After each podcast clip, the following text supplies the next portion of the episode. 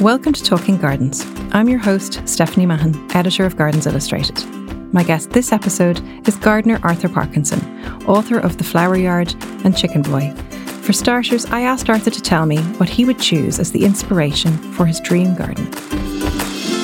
Well, the, th- the thing about me is I don't tend to go abroad, so all my garden influence is very British. But um, at the same time, I love bold colours and and flamboyance. So what I was like when I was much younger, when I was a teenager, I didn't want to be a gardener. I wanted to be a zookeeper. So I would spend a lot of time in zoos, particularly um, London Zoo, and there's an amazing little bird garden called Paradise Park in St Ives in Cornwall, which is is a real garden in its own right, but is surrounded by aviaries and has lawns of flamingos and is very beautiful. And I just love the the chorus of exotic birds. So the the dream garden would combine both my gardening loves and my avicultural loves as well. So what I'm imagining this garden to be would be somewhere quite sunny and sheltered, but certainly in England somewhere. And it would probably take the form of being an abandoned walled garden that ideally would be on a slope because this garden's going to be kind of split up into three different zones, or four if you include the house. So we'll start in the house because I can't bear gardens to be separate from the house.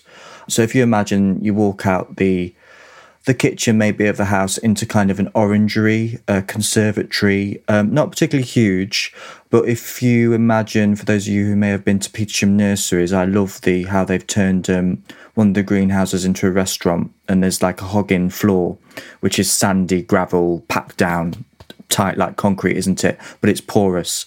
And I love that surface because it reminds me of my childhood because um, my mum used to take us for walks around where we lived, which was old mining land. And all the paths that the council had put down on the bits of mining that had been planted up with trees were hoggin paths. So that's very nostalgic for me. So it'll be a very sandy surfaced conservatory that'll get really lovely and hot and then be, be nice even in winter because you need to have lots of light in the winter and the walls of it will be planted with espaliered figs and passion flowers because I love passion flowers. And it'll be sheltered. And here I will do a lot of my potting up of, of seedlings. And there'll be large cages of canaries and lovebirds and zebra finches and diamond doves all cooing and singing away. So it'll be very exotic, you know, like passage to India type vibes in the summer. And then from here, you'll walk out into like again a terraced kind of sandy garden that's very baked dry with lots of little beds and paths and in the very middle will be a lovely stone bird bath. Because again going back to childhood my granddad uh, ted was a builder and he would always make lovely bird baths that were lovely and i remember being little cleaning them. You don't see nice bird baths anymore really. It's hard to find them. So that would be like the anchor of the garden almost acting like a sundial and around this bird bath will be the paths and the beds, which will be full of herbs, particularly marjoram, which is my favourite herb. It's that beautiful um, combination of purple and pink, and um, the butterflies absolutely love it, as do the bumblebees. So tons and tons of marjoram, chives, lots of different mints in each section. My favourite mint is strawberry mint, which is a lovely, quite delicate mint, and of course it does smell of strawberries. But I love it in pots because it really billows out, and I, my favourite combination of it is with um, one of the dwarf buddleias. Um, I think it's Buzz Magenta or Hot Raspberry. Um, it's a wonderful understory and lovely, delicate little lilac flowers, and the bees bees absolutely love them. And there were lots of rosemary um, because rosemary I love in the winter time because it, it's evergreen, obviously, and gives you that lovely structure. So tons and tons of herbs. Bearded iris because I fell in love with them this year at Chelsea Flower Show, of course. Uh, the Benton irises. Everyone loved Sarah uh, Price's uh, yeah, garden. everyone sold out of them. I put an order into to Cayeux in France, um, and I've just planted uh, some that have come in a big tin bath at home um, so this garden will be very sunny, very permanent, apart from one circular bed, which will be done with annuals, uh, sweet peas. I love sowing sweet peas in late winter, and I've I've grown a lot of different sweet peas over the years, but I I come back to Matucana every time, to be honest. Such a beautiful scent, isn't it? Mm. The scent is why people moan about it because the stems are, are short, but I think you can forgive it, and I just pick it more like a I don't pick it by the single stem anymore. I pick it as like a bower of it. So you encourage the plants to give you more flowers, and that way, even if the flower stems are quite short, you can still have a nice look in the vase. So Matucana and the seeds at home now, they're just about to be saved for next year. And I always sow my sweet peas on, on Boxing Day. Um, so that's my little sowing ritual of them.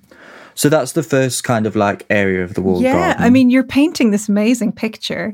It's very vivid, and and you've thought like you've really worked it out. You've designed it almost like this isn't so much your fantasy garden as like this sounds like it's a future garden you've had in mind for quite a while, and you're like working out exactly what the surfaces are going to be and what size the beds are going to be and the bird bath. It sounds fabulous. So you're going to come out of the house into this gorgeous orangery with the birds enjoying themselves, tweeting away, and a little place for you to pot everything up. And then you come out into this herb garden with the bird bath and the irises. That sounds incredible. I want that garden already.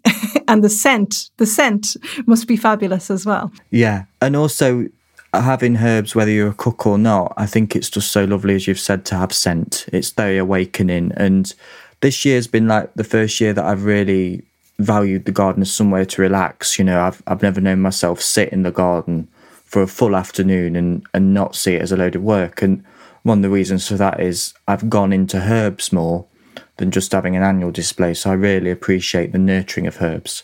And also, what's lovely is if you do have people over, having a selection of herbs just to chuck into you know a gin and tonic. People really appreciate that. So they're very they're very bonding. I think herbs in terms of uh, being a human person. they're very um, they're very undervalued plants. I think actually. And and as you've just said as well, it's one of those things that you don't have to input very much into them. But they give you so much in return.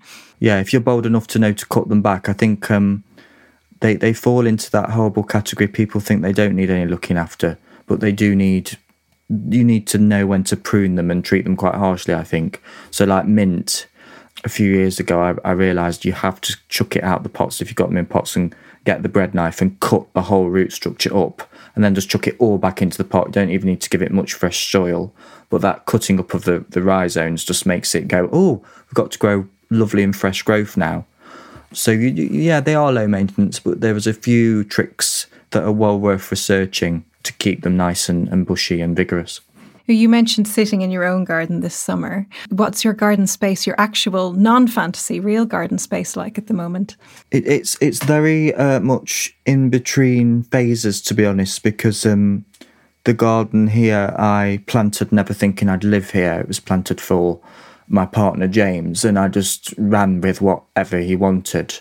So it's a very it's a nice selection. It, there's some good bones, but the beds are going to be made bigger this autumn, and we're also going to invest in some pleached hawthorns if we can get them, because we are. It's a very small garden, cottage, not a, not a cottage garden that's that's lovely and long. It's kind of square, and um, we've got some nice yew topiary, and it just needs a lot more oomph. So we're going to give it lots more oomph. We're going to put in a lot of new roses this year that I'm excited about. Quite a few roses are going to be going. Gertrude Jekyll being the main one that's going because I've never liked it. Oh my goodness. Heresy. Yes, absolute heresy. I think a lot of people would say, oh, that's my favourite scent. Yeah. Oh, she's such a good doer. So, what are your reasons for not wanting her anymore? Um, I think because we both love foxgloves, what happens is we get it gets to be quite Barbara Cartland by early June, and this year since Gertrude has got going, it's just a bit too pink. I think pink you do have to be careful of in a garden. It needs a lot of scarlets and oranges to kind of not soften it, but make it a bit more palatable rather than it just feeling like you're in a, a Barbie box, which Barbie is fine if, if, if, that's the colour palette you want. But yeah, um, I do like deeper, darker, plummy tones. And it's really interesting with roses. People just go for David Austin's, which is totally fine. They have some fabulous varieties. Morning Mist is my favourite one, so we're going to have a lot more Morning Mist go into the garden.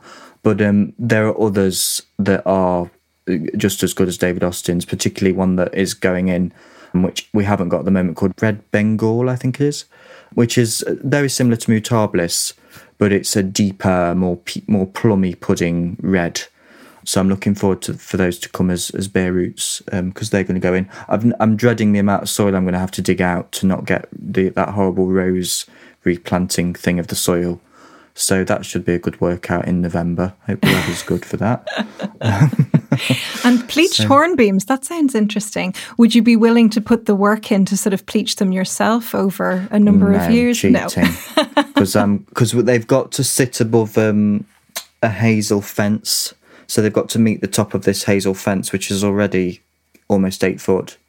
So if we can find them, they'll be going in. I think we need to get five of those because our basic view is a garden, then the hazel fence, then, like many people, another house.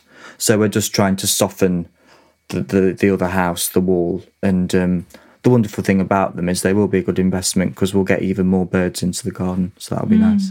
Yeah, it's that screening and privacy issue that a lot of it's people such a big have, thing. Mm. Investing in in the bones of a garden first. It's it's the most expensive thing, but it is worthwhile. Yeah, because then you can, you know, as you're going to be doing with the planting, chop and change the rest of it as you know as much as you like. That's the fun bit, really, isn't it? So that's lovely to hear about your own garden. But back to your dream garden, we've we've heard about your orangery and your fabulous herb garden.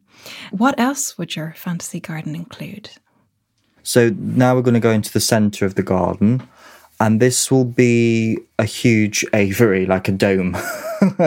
so if you imagine the herb garden, probably has a little wall with with gates, and then you'll go into the middle section of the garden, which will be a a very beautifully planted aviary, which will have a lot of, of roses in it around the edges. So a lot of single roses, morning mist, and red Bengal and then there'll be a large pool because there's going to be a natural spring in this part of the garden that feeds this pool, which I'll make probably larger and deeper in parts, but with very shallow banks. So it's very shallow in parts, so it's more lagoony. There'll be islands, and these islands I'm going to plant with crocosmias because I love crocosmias. They're a childhood plant. My mum always would have a lovely clump of lucifer so that's quite a beautiful plant for me. And I, I really love, I prefer fuggy plants to wimpy plants. So I love the perennials that do give you a good beefy clump. And um, Lucifer is so elegant, like a fishing rod. And I love the shorter one, Emily Mackenzie, which is a really fiery tiger orange. So hopefully they're going to enjoy this location. I think Crocosmia do prefer to be on the damp side of things. I may be wrong. I haven't grown them on mass, so forgive me. But um, I think they they like to be in moister soils than bone dry soils. So I hope they do well in their, on their islands and they'll look like lovely fireworks in the summer and autumn. Because within the aviary is going to be a flock of flamingos, Caribbean flamingos. so they're going to be kind of within this lovely orange, fiery red palette of plants. There'll be lots of willows around the banks. So that lovely wispy willow Nancy Saunders, which has got beautiful catkins in the winter, and the one that gives you pink catkins, Mount Aso, I think it's called, because that's just one of those plants. I've never grown it. I always see it in the garden centre in the winter and think, oh, I must buy one, but they're always quite expensive, so I never do. But there'll be lots of those for winter kind of structure in this in this garden. Gorgeous. Wow. So we have an orangery, a herb garden, and now a, a fabulous aviary and a pond. A large yeah. pond, it sounds like. Quite large, yeah. With some beautiful planting on islands in it and all around it as well. Mm. I mean, you've already described so many wonderful plants. Are there plants that you would like to include in some part of your dream garden that perhaps you aren't able to grow in the situation you're in now, or you know maybe you just don't have the climate for it? Are there any kind of sneaky things that you'd want to put in that would only be possible in a fantasy space? I think I think there's lots of fuggy fuggy plants that I'd love to have. I love Japanese anemones, but I don't have have any here. Mainly because the garden's so small, and for things to thrive, they they do need space plants, don't they? It's very easy to go to the garden centre and buy loads and loads of different pick and mixers and you there quickly find things that you think are going to thrive don't because they've not got space. So yeah, lots of lots of big perennials. I mean, I, would love to have a rhubarb patch. I haven't got any space for rhubarb, um, and just things like that that a large garden allows you to have. I mean, I remember being little going to Chatsworth and Debo, Devonshire, had got huge beds of Russell hybrid lupins, like en masse, complete Alice in Wonderland gorgeousness in front of what is still there, a huge yew hedge maze. It was within the the old foundations of what was the conservatory, the great conservatory at Chatsworth. But that's the beauty of a big garden. You can have sections that can just be totally en masse for two weeks of the year. And then those plants, once they fade out, can just be forgotten about. And the next bit of the garden can look great. But in a small garden, you just don't have that luxury. I love oriental poppies, same reason. They look great for, you know, two, three weeks, then they're done. And they don't like to be crowded out by other things much. So I, I would in a big garden probably have a few beds of, of favourite things that are just like fireworks and then fade away, but they have to be allowed space for the rest of the year to just regrow and get ready for the next time that they're going to shine. Yeah, you mentioned Chatsworth, and I know it's been quite influential on you. Are there other gardens that you would sort of take inspiration from for your fantasy garden that you think, oh, I want a little bit of this and a little bit of that? Yeah, I love um, Easton Walled Garden. Again, a garden in know, Lincolnshire, is that right? Yeah, near yeah. Grantham. Yeah, the lovely Ursula. She she has that, and um, I've only been to my shame once, but what what stays in my mind is this beautiful. Uh, meadow that within she'd got not only wildflowers but beautiful roses within the meadow and it just looks so romantic and yeah i don't know why people don't do that style of planting more when they've got grassland because that was very I, I often think about that and certainly if i if i had grassland that's what i would do. Yeah.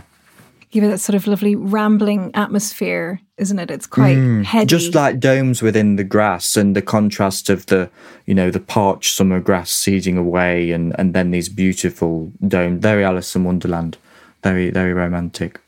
Yeah, and uh, you would like to include a little bit of that in your fantasy garden, maybe sort of nice meadow. Yeah, I mean the thing the thing is, uh, it says fantasy, but I can't help but think a little bit practical. The reason I've gone for herbs big time and a lot of perennials and shrubs is because I'm going to be spending a lot of time looking after all these birds as well yes. as the garden, um, and I'm not somebody who likes to have staff.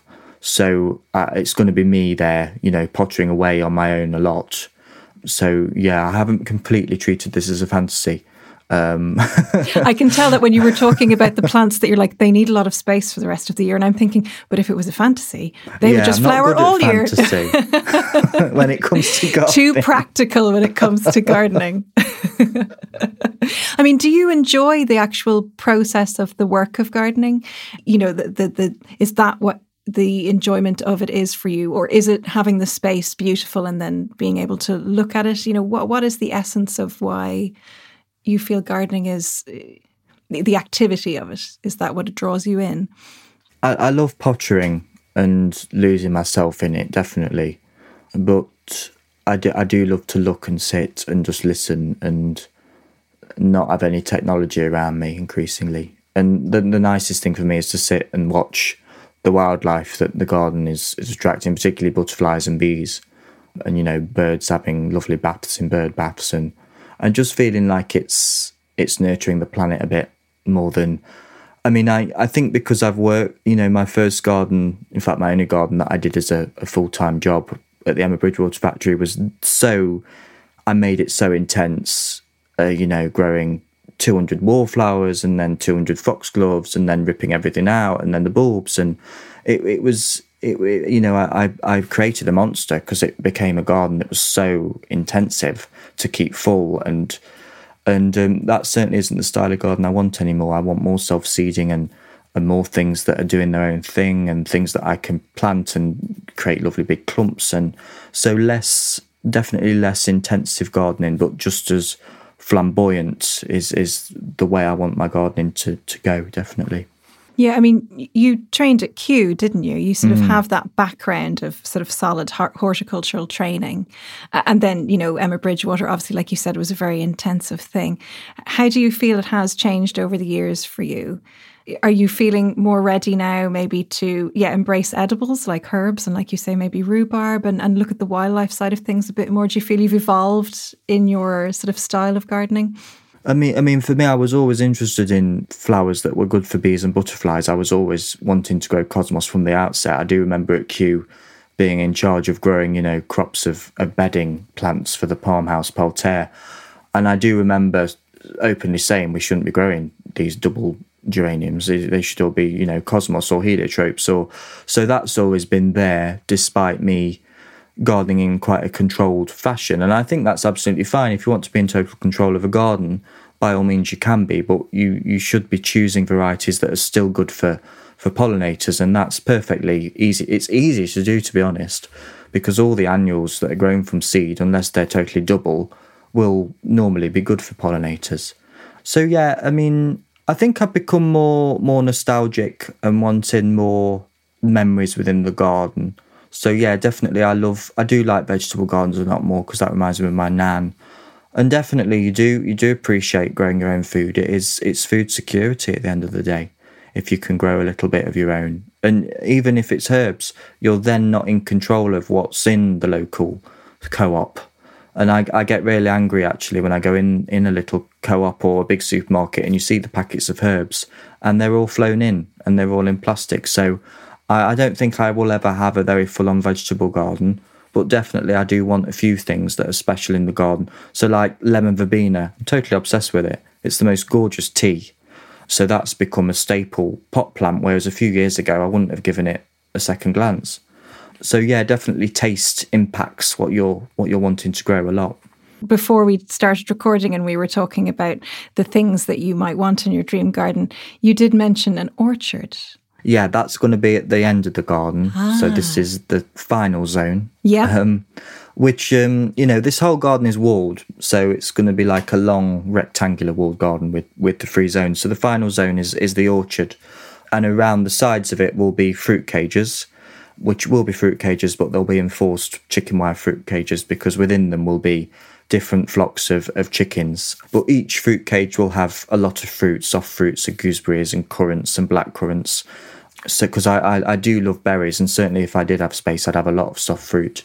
Um, and the hens will provide manure for the whole garden uh, as well as eggs, so they're very beneficial. And then the middle part of this garden will be will be, as you've said, an, an orchard with lots of heritage apple varieties, um, a few plums and quinces, and at the very end will be an assembly of, of very helpful sheds to store all sorts of bird paraphernalia and garden paraphernalia in.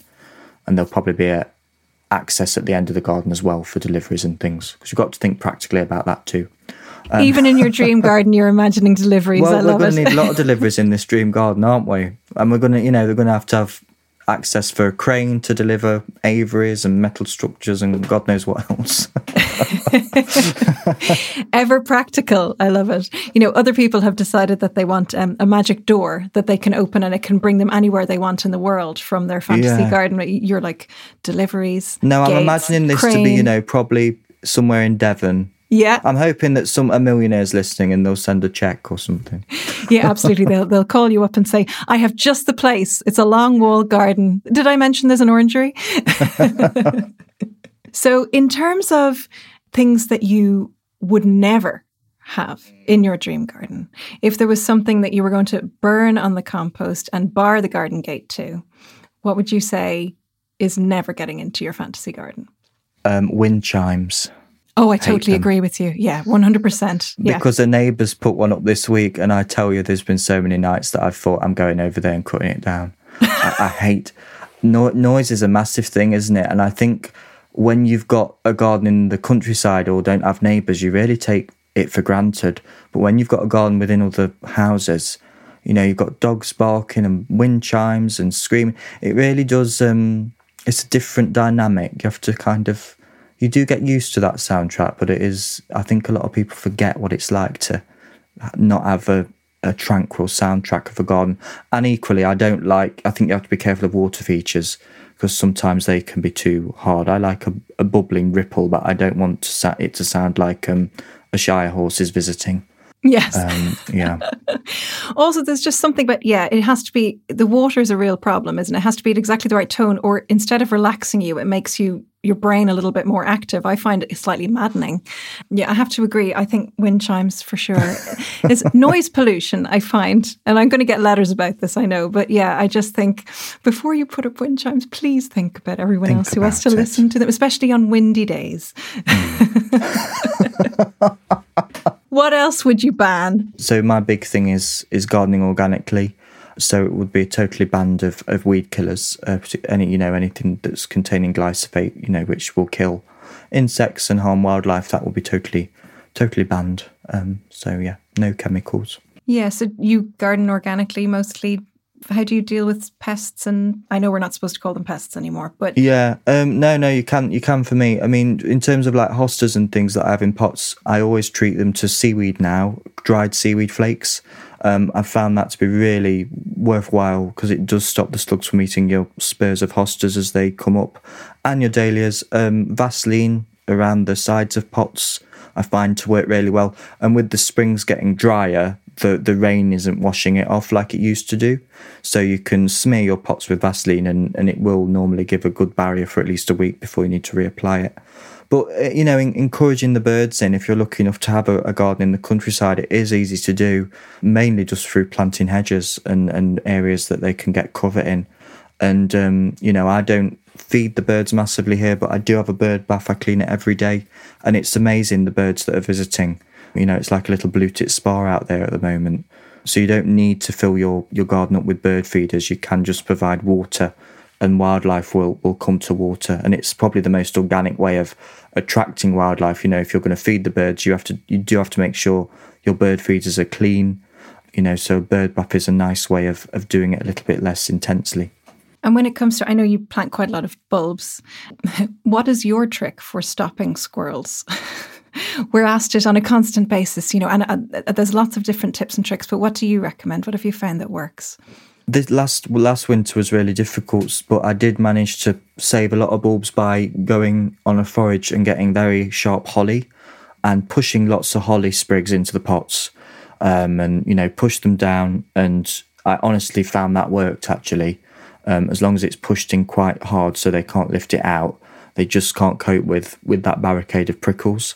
So that really did work for me last year.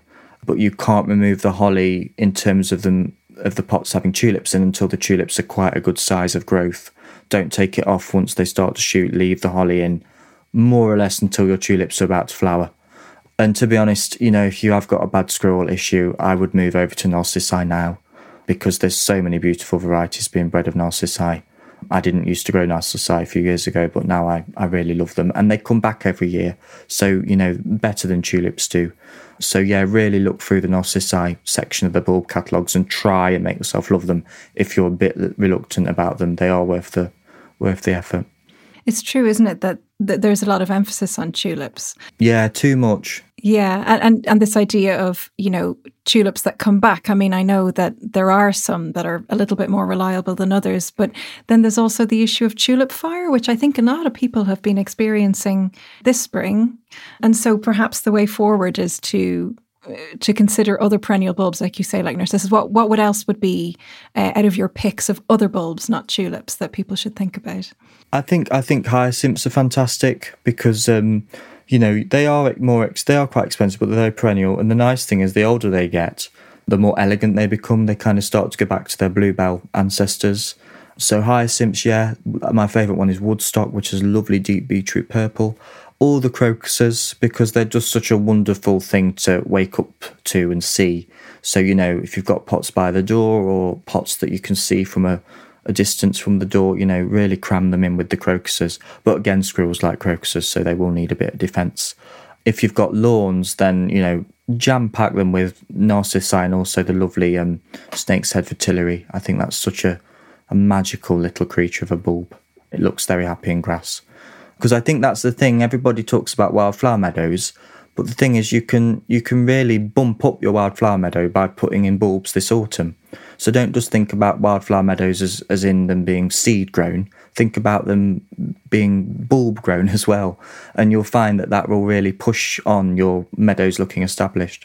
Yeah, and those species tulips you know, they yes. really will come back year after year and they look really fabulous early in the year, don't they, with everything? But make sure you're putting grit in your pots and in the soil if you're on heavy soil. I think people forget that too. Bulbs do like good drainage, apart from actually the snake's head fritillary, which does do very well on clay. So, Arthur, you've told us that your dream garden would uh, have an orangery, a herb garden with a lovely bird bath in the centre, and it would be a long wall garden. In the central section, there would be an aviary with a beautiful pond and flamingos. I love that. There would also be an orchard meadow with heritage apples and fruit, and chickens and soft fruit cages, and at the end, some very practical sheds and a space where everything can be delivered. If you had to pick the final three quick fire round, three things that you would have to include in your dream garden and why, what would you say? I'd, I'll always, always, always have a washing line in my garden because I love putting my washing out in the garden to dry in the sun. and it, it, means there's never any ironing to be done, really. So, washing line, the herbs, I think if I was to, pick a group of plants, that would be herbs for both flower and scent and, and edible cocktails, that kind of thing. And then finally, I, I think probably trees. I think, you know, apple trees, fig trees, they really do give so much structure and cover. And um, yeah, I think a garden without any trees is is quite lacking, really. That was Arthur Parkinson, whose new video course, Grow a Spectacular Garden in Pots, is available on Create Academy now. Talking Gardens listeners can save 20% on Create Academy courses using the discount code GARDENS20. Thank you for listening. See you next time.